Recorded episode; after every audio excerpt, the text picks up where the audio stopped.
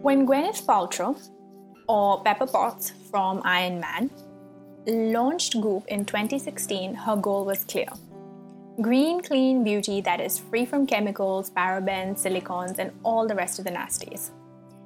In an episode of The Tonight Show with Jimmy Fallon, she and Fallon actually dipped McDonald's french fries into a pot of her moisturizer, presumably to make a point about the purity of her products. While the science behind some of the theories she meddles on beauty is murky, there is no denying the fact that there has been an exponential boom in products and brands that market themselves as the greener, cleaner, more natural, and ethical alternative to the cosmetics in our cupboards. But as everyone scrambles to get aboard this train to skin la la land, there is still a lot of confusion amongst consumers themselves. The terms clean and natural are often used interchangeably with safe, green, non toxic. There is a lack of transparency in not just the ingredients that are in these products, but also the supply chains within brands. Companies are often resorting to greenwashing their products to maximize their sales. And then there's the issue of what beauty means itself.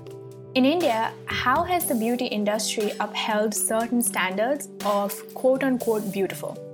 Does the rise of this parallel green beauty industry actually seek to redefine beauty? And where does this industry fare when it comes to sustainable practices? All this and so much more in our second episode of Amplify.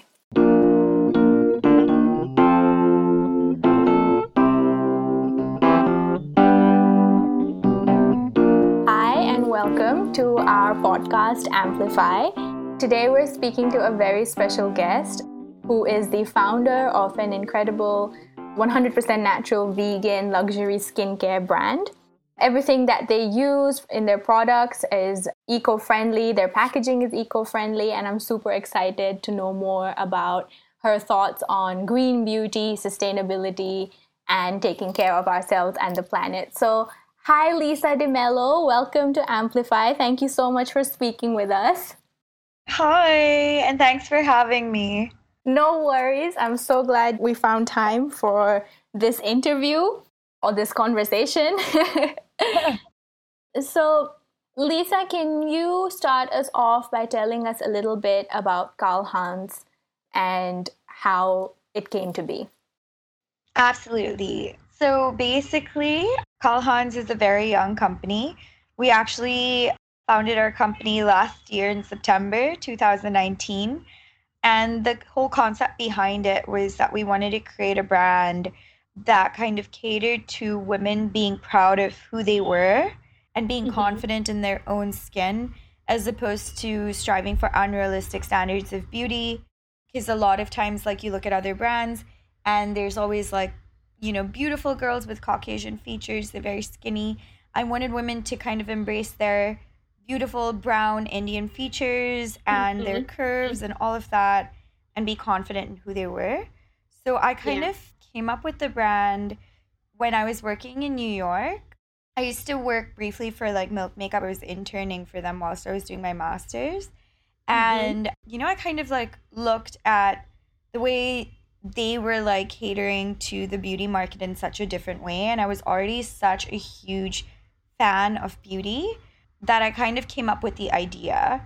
But I'd also, the reason that I came up with, you know, like wh- why it was so close to my heart was because when I was in New York, I met with a really bad accident that kind of left yeah. me scarred in a lot of places. And I was very insecure about my body, I guess. And it took a lot for me to get over that. And I kind of wanted beauty brands to do more about that, to make people that were had scars or you know that were kind of different to to be catered to. And i feel like that wasn't yeah, being yeah. done. And that's why you know this brand is so important to me. Yeah.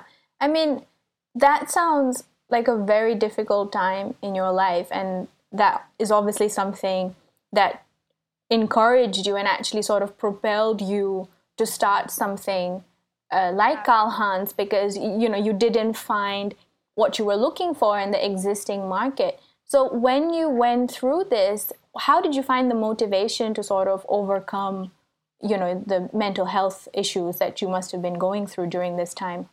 Honestly, it took me a while because yeah. my leg was completely changed. Like, you had multiple surgeries on my leg, and mm-hmm. the doctors told me that I couldn't wear heels anymore, which was honestly the least of my problems. But my leg just looked very different. So I, I couldn't wear skirts anymore. I think, like, you know, I, I once remember going out to a bar and, you know, trying because I, I was such a girly girl growing yeah. up that I loved wearing skirts, loved wearing dresses. You'd never catch yeah. me in jeans, right?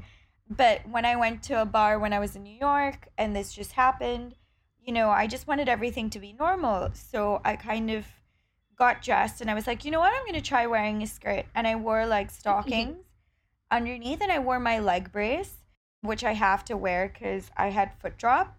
And I, I wore it to the bar and I was I was feeling pretty confident, you know.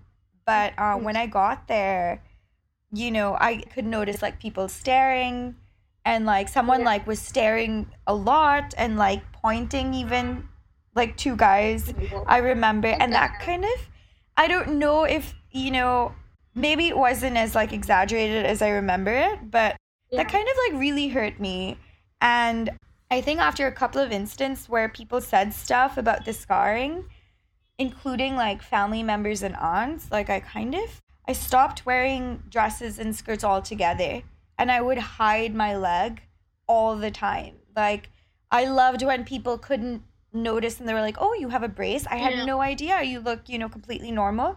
That's kind of what I strive for. But I think in the process I kind of lost that part where like I had gone yeah. through this struggle and yeah. overcome it and you know been stronger as a, as a result. I just kept hiding that part of me.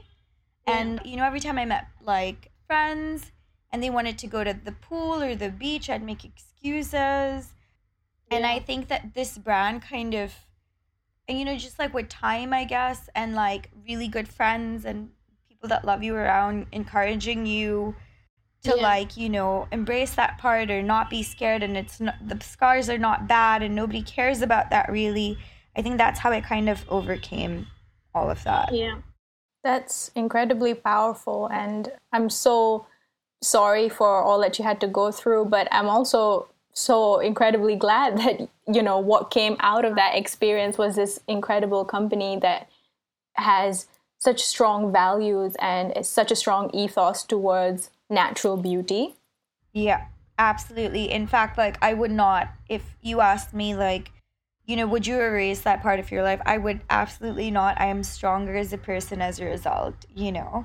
Yeah wow so that that sort of leads me on to the next question, which is what were the kinds of conversation or notions of beauty that you think women in India are exposed to while growing up vis-a-vis the US you know because you have spent a formative time of your life in India and then you've spent quite I think a decade in the US so what kind yeah. of similarities or differences do you see in terms of perceptions towards beauty or shared ideals or whatever?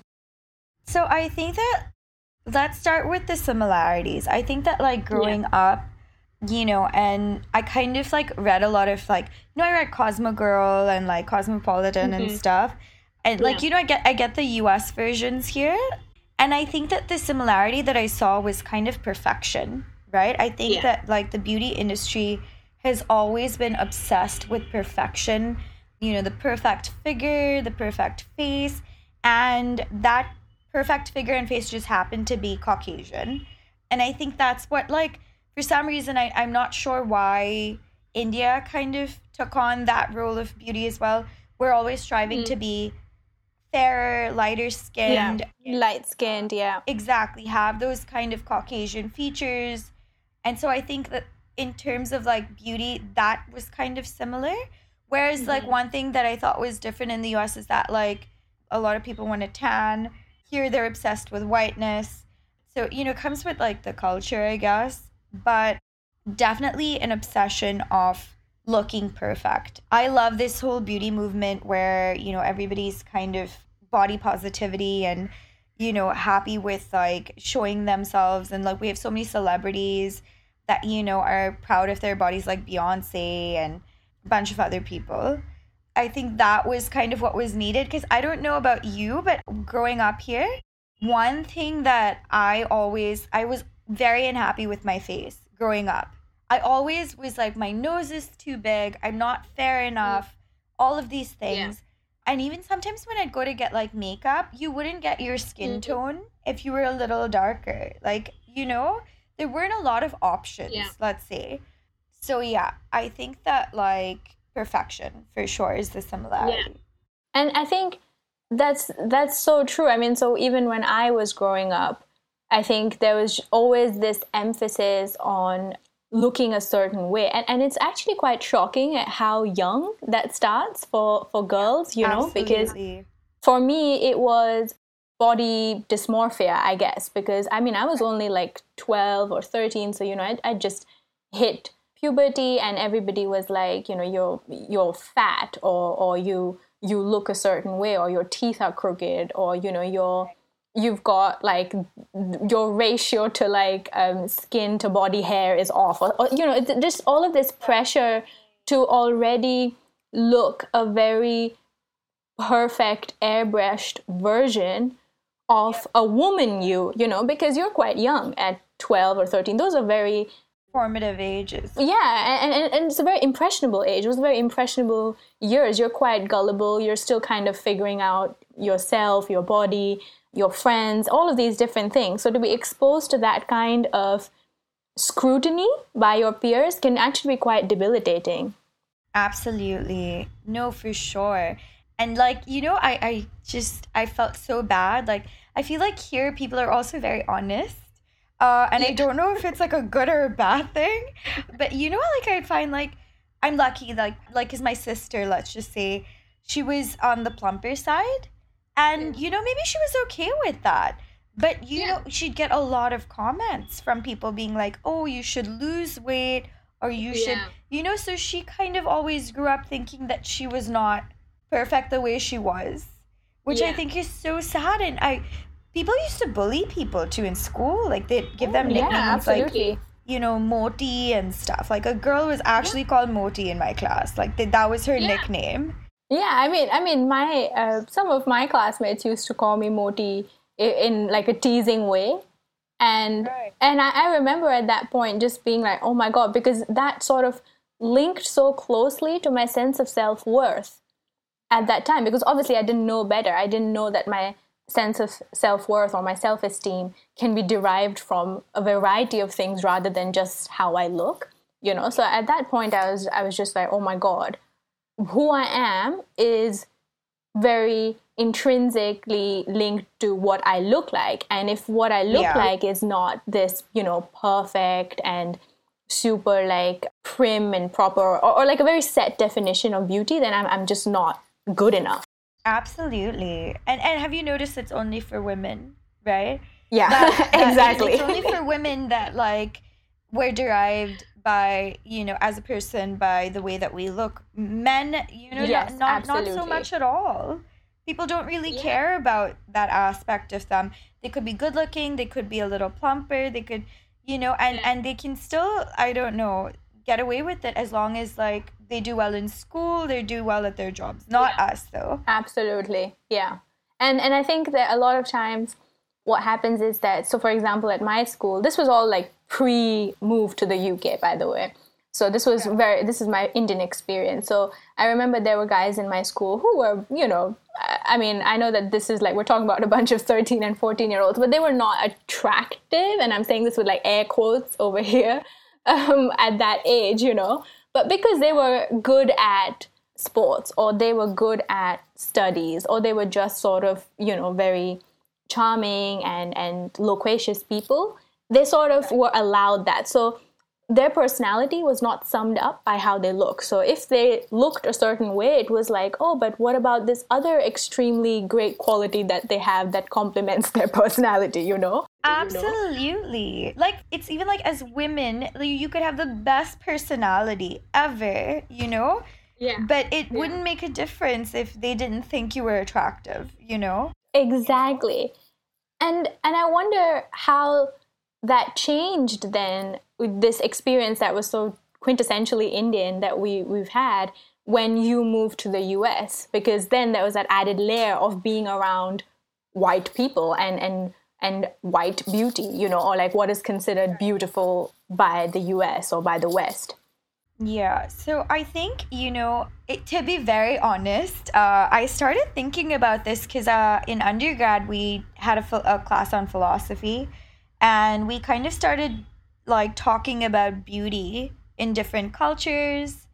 You know, I was like an honors class and we were just like we we talk about so many things and one of the things that we talked about was like how beauty has has changed throughout time, how beauty is different in different cultures, what is beauty, how like basically marketing affects our mm. idea of what beauty is, the way that like products yeah. are marketed or you know beauty like all kinds of products are marketed kind of builds your idea of what beauty is because you see it so often so it's kind of like gets it's like subliminally you know, right? That this is what yeah. the world sees as beautiful. So you kind of form that idea that this is beautiful as well. So that's when I kind of started thinking about it. And I think one thing that I noticed when I was in New York was like there were so many different kinds of people, right? You have. People from all over the world, beautiful in their own way. And I was so lucky to be there. And mm. you know like you'd you'd meet so many people and everybody thought different people were beautiful. You'd kind of get different ideas of what like you know like i had so many friends that would be like you wouldn't understand that. Like i think he's really beautiful like you know? And that kind of broadened my idea of what beauty was so yeah i could have been like in any other part of the US, but I'm so glad I was in New York because I think yeah. it played a crucial role in like me kind of discovering that beauty could be so many things. Yeah. I mean, I think that's definitely. I mean, I love New York. I think. Yeah. I mean, at first, my first love will always be London, but then the few times that I've been to New York, I'm like, okay, this city is like a close second to where I would consider moving. Yeah. Because in London as well, I think the conversation or sort of or the perspective in my head kind of shifted a little bit from it being perfection to sort of desirability and the fact that what or who is considered desirable can actually change or, or it, there's like lots of different definitions of who is considered desirable you know? So a lot of my friends they weren't even thinking about who is beautiful or who is attractive in a very sort of like looks basis they were thinking about it in um, skills like in terms of skills. So you know Absolutely. one of my friends i think he should be happy to hear this. Hi andrew if you're listening. He, he was always like oh i'm like very like because we were talking about dating apps and he was like i always swipe right on people who demonstrate that they have like a variety of skills on their dating profiles and i was like that's so interesting because I, I hadn't heard that so he wanted like the person that he was going to date to be able to, you know, have some musical skill, have some artistic ability, should have like a diversity of things that they were interested in. And I was like, that's interesting. No, for yeah. sure. In fact, like one thing that I noticed as well in New York, and this is like one thing that is like, like a huge part of Carl Hans too, is that. I had these friends that were just so confident in who they mm. were, mm. how they looked they might not have been like conventionally beautiful, but they were just so confident in who they were and they believed that yeah. they could get like whatever boy they wanted or you know that they knew that they were beautiful and I think that to me was so attractive, you know? Yeah.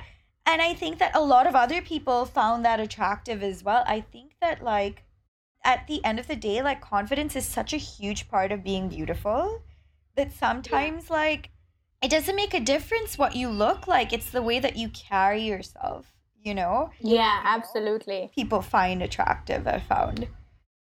Yeah and you talked a little bit about marketing techniques and how they're sort of used to sell a certain idea of beauty now whether that beauty is actually you know green or sustainable or ethical or natural is another thing but they can certainly give the impression that they are those things or that they're trying to aspire to people who are interested in these things.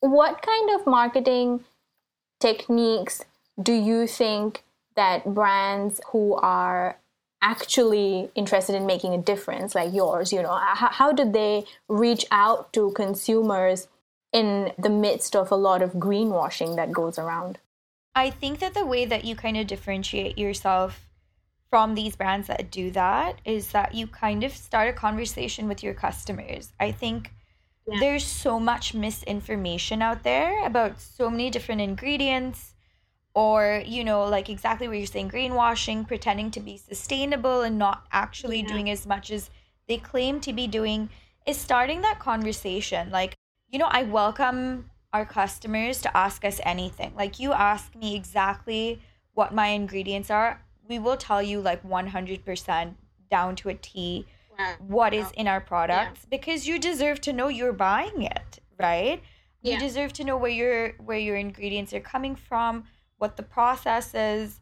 And I think that like there's definitely a culture that's growing and a lot of brands are doing that, but there are a lot of brands out there like you said that are taking advantage of that. They'll call themselves something, you know, natural or something organic or whatever and they're mm. not at 100%, right? Like and if you actually yeah. go down and you ask them, they'll tell you. And a lot of times I would, you know, like starting the brand, I, I wanted to do a lot of research about my competitors. So I'd ask questions like, where did you get this from? Or how was this done? Or, and you kind of find out that they weren't like answering very directly and they didn't always have the yeah. answer. So I think that's how you come to know when a brand is actually, you know, green. Because if you are 100% green, if you are everything that you say, you can answer questions very easily, right? And you're very yeah, you've done your homework, yeah, right, and you're very willing to share that information with your customers, right? Because you have it. Yeah, I think that's how you kind of like differentiate. Yeah, you've basically got nothing nothing to hide, so you're willing to actually be super transparent with your consumers because you're like, you know what, we're doing things differently, and we want to we want to share this, you know, information. We want to have this conversation with you. Exactly. And I think that a key thing that all brands should be doing if you are 100% natural, sustainable, is kind of like making your marketing a little bit about educating your customer as well. Because there's, yeah. you know, there's so many things that customers believe about certain products that are not necessarily mm. true. You know, like, for example, parabens, right?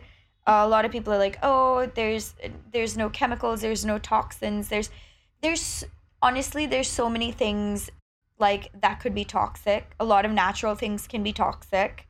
Just because yeah. we're 100% natural doesn't mean that like things can't be toxic for you. So it's just clarifying those things and not scaring your customers into buying your products basically. Yeah. So this is just some of the reading and research that i was doing. So i came across how key packaging is to the marketing technique and, and sort of the selling of products. So a lot of products they actually like for example just one thing that I read was lipsticks, right? Yeah. So they sometimes make like some brands, right? They make the lipstick case sort of heavier to give it like a more luxurious feel or you know to sort of be like oh you're you know you're buying something that's like this big dense pigmented secret or something you know right so, yeah. so what kind of like can you just tell us a bit more about what kind of role packaging plays in selling products and marketing them a certain way so yeah i mean it really depends on what you're going for as a brand obviously yeah. like let's say if you're hitting the luxury market you definitely need for your products to look luxurious you know? And yeah. that unfortunately comes with sometimes like a, a, a lot of packaging right? Uh, yeah. i think that people yeah. when they think luxury they want to open like five different boxes before they get to their product right? Like they, they want to like the russian doll of lipstick exactly. Yeah you want it's it's more about like the experience right? Like you i think luxury is the experience and I think that like brands need to start being a little more creative about how to create that experience with less packaging. That's such a good point, yeah. Yeah, but it really depends on what you're going for. Like a lot of mass market products, it's not so much about how they look so much. You know, it's more about the pricing. Is it affordable? Does it do the yeah. job? The reviews. Um, if something's utilitarian, you know, then it really it's it's all about the price basically. So it I mean, then you don't need to spend anything on like packaging or anything. So yeah. it really depends on what market you're catering to. But um, for us, I think it was like a little difficult because we are trying we are like a luxury brand, right? But and we were trying very hard to also reduce our impact on the environment. Mm. When customers expect, you know, that luxurious feel, giving them that without kind of, you know, wasting too much that doesn't yeah yeah without generating waste essentially. Exactly. So we basically came up with like luxurious packaging but it was all paper. Our bottles are made of glass. Even though you know it's a lot heavier than plastic bottles you know we our labels are paper so you know as soon as like people are done they can reuse their bottles they can send it back to us. You know everything is biodegradable. Um so all those things were That's kind amazing. of important to us yeah. So it kind of depends on you and a brand and what kind of impact you're trying to make as well. Yeah. And i think what's interesting there is that your the point you make about luxury being sort of very intrinsically linked to experience i think that's really like that kind of needs a mindset shift right? Because a lot of people just associate oh like luxury means just having a specific experience rather than sort of being aware that you can have like a great experience without being you know wasteful or without sort of being excessive in your habits. Right Right, exactly. And so what do you think like has caused this move or this shift away from beauty being about self-worth and, and sort of like um, something that you do for yourself to beauty being linked to the welfare of the planet i think it's beauty still about self-worth but it's kind of i think that it's i kind of think that there's been a complete change in a sense where the whole idea of beauty has changed to kind of include, you know, so f- for example, for me, like beauty means, you know, like someone that's a beautiful person is gorgeous, you know, it like cares about the environment, you know, can do yeah. good for the planet.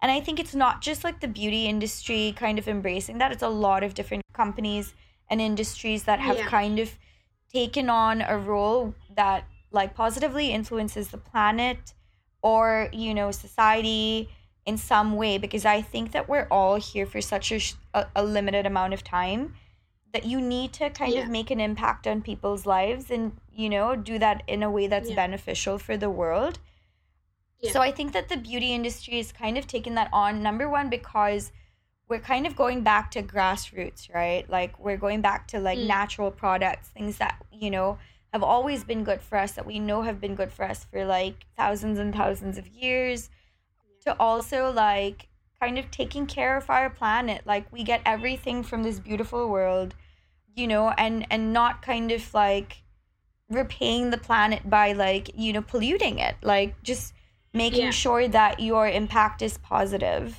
Yeah. And how, to that extent, how important is veganism to your brand? Like, sort of, what what what uh, motivated you to make sure that all of your products are vegan? So yeah, so I mean, I I was vegan for a while. Like, I still am vegan. Yeah. And basically, like, I really care. So I'm I'm like a big animal rights activist. Like, I I mean, like yeah. in my own way. like, but um. Yeah, yeah I, I I'm really about not hurting animals and also veganism is so good for the planet right because mm. one of the biggest industries that like produces waste or that wastes water most of all is actually the dairy industry you know if you look at the different kinds of milks that you have like cow milk is takes up the most resources yeah. so it's just like kind of for me like being vegan was kind of, I don't know, not hurting animals, not hurting my planet, all of those things that I really wanted to be a part of. So that's why I kind of became yeah. vegan. and decided for this brand to be like eco-friendly and vegan as well. Oh, that's great. And you've got like such a strong sense of values behind this brand. Did you find that it was maybe difficult at first initially to communicate this to consumers because they had a certain level of awareness? Or did you find that you know people were aware from the get go and and um, you you kind of just went in guns blazing? a little bit of both. I think there's such a mixed. There's so many different kinds of people in India, right? You yeah. do have a lot of people here that are so aware about what's going on. They're very into sustainability and making an impact, like a positive impact on the planet.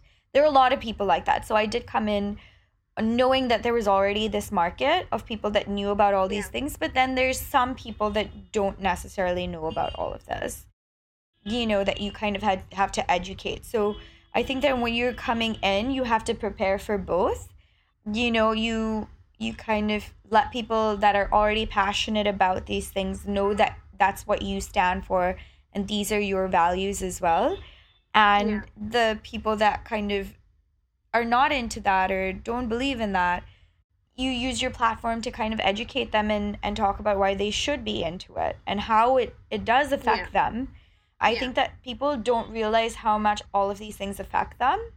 And I yeah. think when you kind of pull them into the mix and you're like, this is how it can affect you, people start to care. They can't not yeah. care, you know? And what were some of the challenges that you faced as a solo female founder, you know, starting her own company and pivoting towards India because you you moved back from the US and and what was it like just sort of starting and taking on this big initiative from ground up by yourself? It was hard. it was really hard. I think that, you know, when you come in and you're starting a business, I mean, I was very fortunate that, you know, I had my brother who I've actually named my brand after, like helping yeah. out so much. But I think that when you're coming in and you're starting your own business and it's in a totally different field than you've ever been in or anyone else you know has been in. You have mm. to do all that groundwork yourself and figure it out. And there's a lot of trial and error, and you make a lot of mistakes. And I made a lot of mistakes that can sometimes be very expensive. Mm. But you kind of get there. Yeah. Um, there's yeah. no other way, really. But it's very challenging, but at the same time, very fulfilling, right? Because at the end of the day, when your products out there, you see people buying yeah. your product. It's such a fulfilling feeling, especially when people come back to you and say, "Oh my gosh, I love this." Like, yeah, this yeah. works so well for me. I love this product. I love that. That's what I live for. So, it's really nice. Yeah, especially I guess when people are just like, you know, your product is unlike anything else that I have tried. Oh yeah, or like when it's my favorite. Oh, I love yeah, that. yeah, you know? exactly. And then I guess you can, what you would have visualized when you started off, you can actually see that in front of you because you know there are people out there who are actually trying out what you've made and created with so much labor and love and being like you know your brand or your product really speaks to me and it actually really helps me as well you know not just on a on a, on a whimsical level that oh you know our philosophies match but actually you're making a difference right yeah for sure I've noticed one thing about like people that buy our products, they're very inquisitive. They want to know mm. what's in it, why it works that way, you know, they want to know the ingredients. So I know that like a lot of the customers that we're getting are curious and want to yeah. know more about how, you know, things work, how they affect them. So that's really nice to know. I think that's really fulfilling for me. Yeah, for sure. A lot of green beauty tends to be expensive. Is do you have any thoughts on like why that is or if there's any I mean or, just sort of generally what tips do you have for people who are within this industry to sort of make their products more accessible to people? So okay, green beauty is expensive for many reasons. Number one, if you're like 100% natural, just remember they're very limited natural resources, right? There's yeah. a limited amount of everything. Synthetic products, you can make millions and millions of tons of things because, you know, it's easier, it's cheaper to produce. Natural products are expensive. They're very mm-hmm. expensive. Mm-hmm. They're uh, like, you know, green products, if you're using like glass bottles, they're mm. expensive, they're heavy, they break. You need to make sure yeah. they don't break. Shipping is expensive. You know, it, it's just so much. You know, for example, if like let's say you're making like um an hibiscus like face wash, right? Hibiscus yeah. has a bad season, there's no rain, whatever. You know, it affects the yeah. it affects the produce, your prices go up. It it really there's so many factors that uh play into yeah. that even kind of preserving natural products is a lot harder. The preservatives, the ingredients for natural products are more expensive. So I think that that's that's probably why you'll find like green and natural products are more expensive. It just is more expensive to produce in general. Yeah.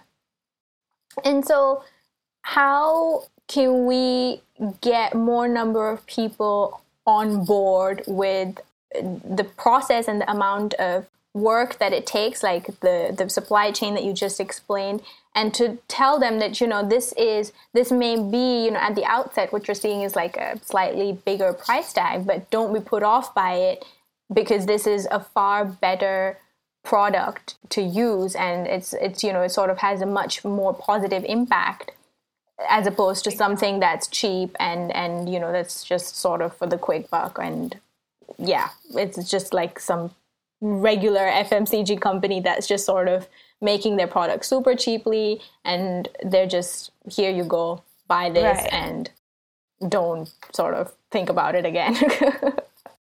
so basically I would say that like first of all it's just for me like why I got into natural in the first place is because I think that you know it's basically like when you're eating a salad, right? Mm. You know that the salad is is good for you versus like having like canned goods or something that like you know like is synthetically yeah. made or you know what I I mean like honestly you could use synthetic pro- products it's not really harmful for you but I think to me natural will always be better because at the end of the day you might think of your skin as this exterior thing that's really tough it is your largest yeah. organ it does end up in your system you know yeah. the like if you put something on your face you get an allergic reaction that's because your body knows that it it's not good for you and it's reacting to it. And a lot and it does get some of it does get absorbed into your skin right? So taking that into consideration i wanted to only use natural things on my face. Mm-hmm but yeah, what was your question? I'm so sorry. No, that's all right. No, um, I, I, was like, I started saying it, and then I was like, wait, uh, what was my question? no, so I was just gonna say, like, if you have any tips off of the top of your head as to how this can be made more accessible to larger number of people. Right. I think that, like, honestly, e-commerce businesses are so great right now because we kind of can reach everyone you know, even though we might not have like physical stores, like the bigger mm-hmm. brands, it's now become easier to be accessible in terms of prices. I would say, you know, natural products are really expensive. There are cheaper alternatives as well. They might not be like a hundred percent natural, but I feel like they're mm. out there. So yeah. And also just I think, you know, asking, I think for us, for example, a lot of our customers have asked for minis because we only have the big products. So that's something that we're working on right now because they wanted you know a lot oh, of them cool. yeah they want to they want to do smaller products and that's okay you know? Uh, a lot of companies are doing minis now so yeah. That's really cool yeah. I think and that's also a, a better way for companies like yours to actually get their product to a, a lot more to a greater number of people. Exactly Exactly. Okay, and I think my final question would be what would you like to see change, like a big, you know, seismic shift in the beauty industry as a whole, you know, green beauty, non-green beauty, beauty industry in India, beauty industry in the West. What what would you like to see change? I think I would really say for me, a huge, like, one of the biggest things I would like is more inclusivity. I would love mm. for people to just kind of accept other people for the way that they are. Number one, in India, like, color. Can we just accept that we're brown and we're beautiful because yeah. we're brown? Like, you go to like other European countries, you go to the US, they're trying to get brown. Why are we trying to get white? I don't get that. You know, it's so crazy. Yeah. Yeah. It's just like being unique, being yourself. Like there's no one else out there like you and you only live once.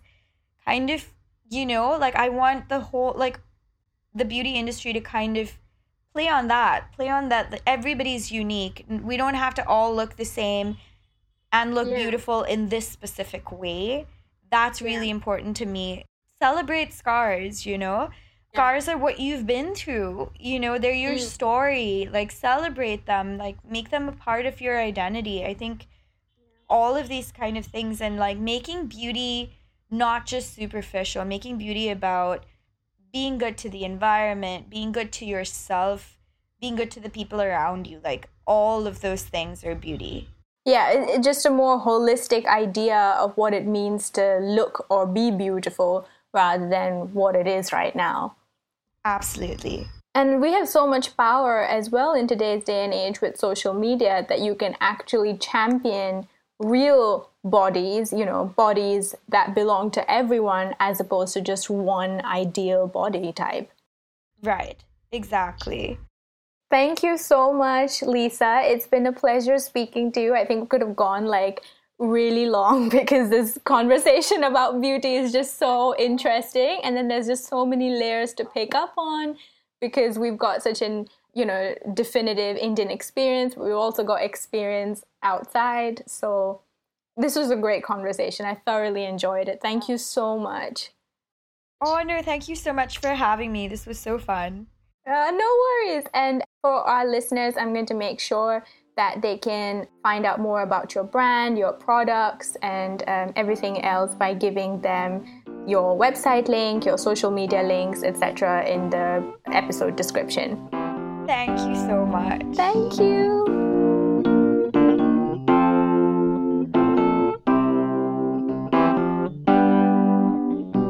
And that marks the end of this week's episode. Thank you so much for tuning in. You can find all the relevant links and handles to know more about our guest this week in the episode description. If you have any feedback, suggestions, requests, or simply just want to get in touch with us, then please do head over to our podcast website. We are available to flag and say hi to via Facebook, Instagram, or email. Thank you and see you next week.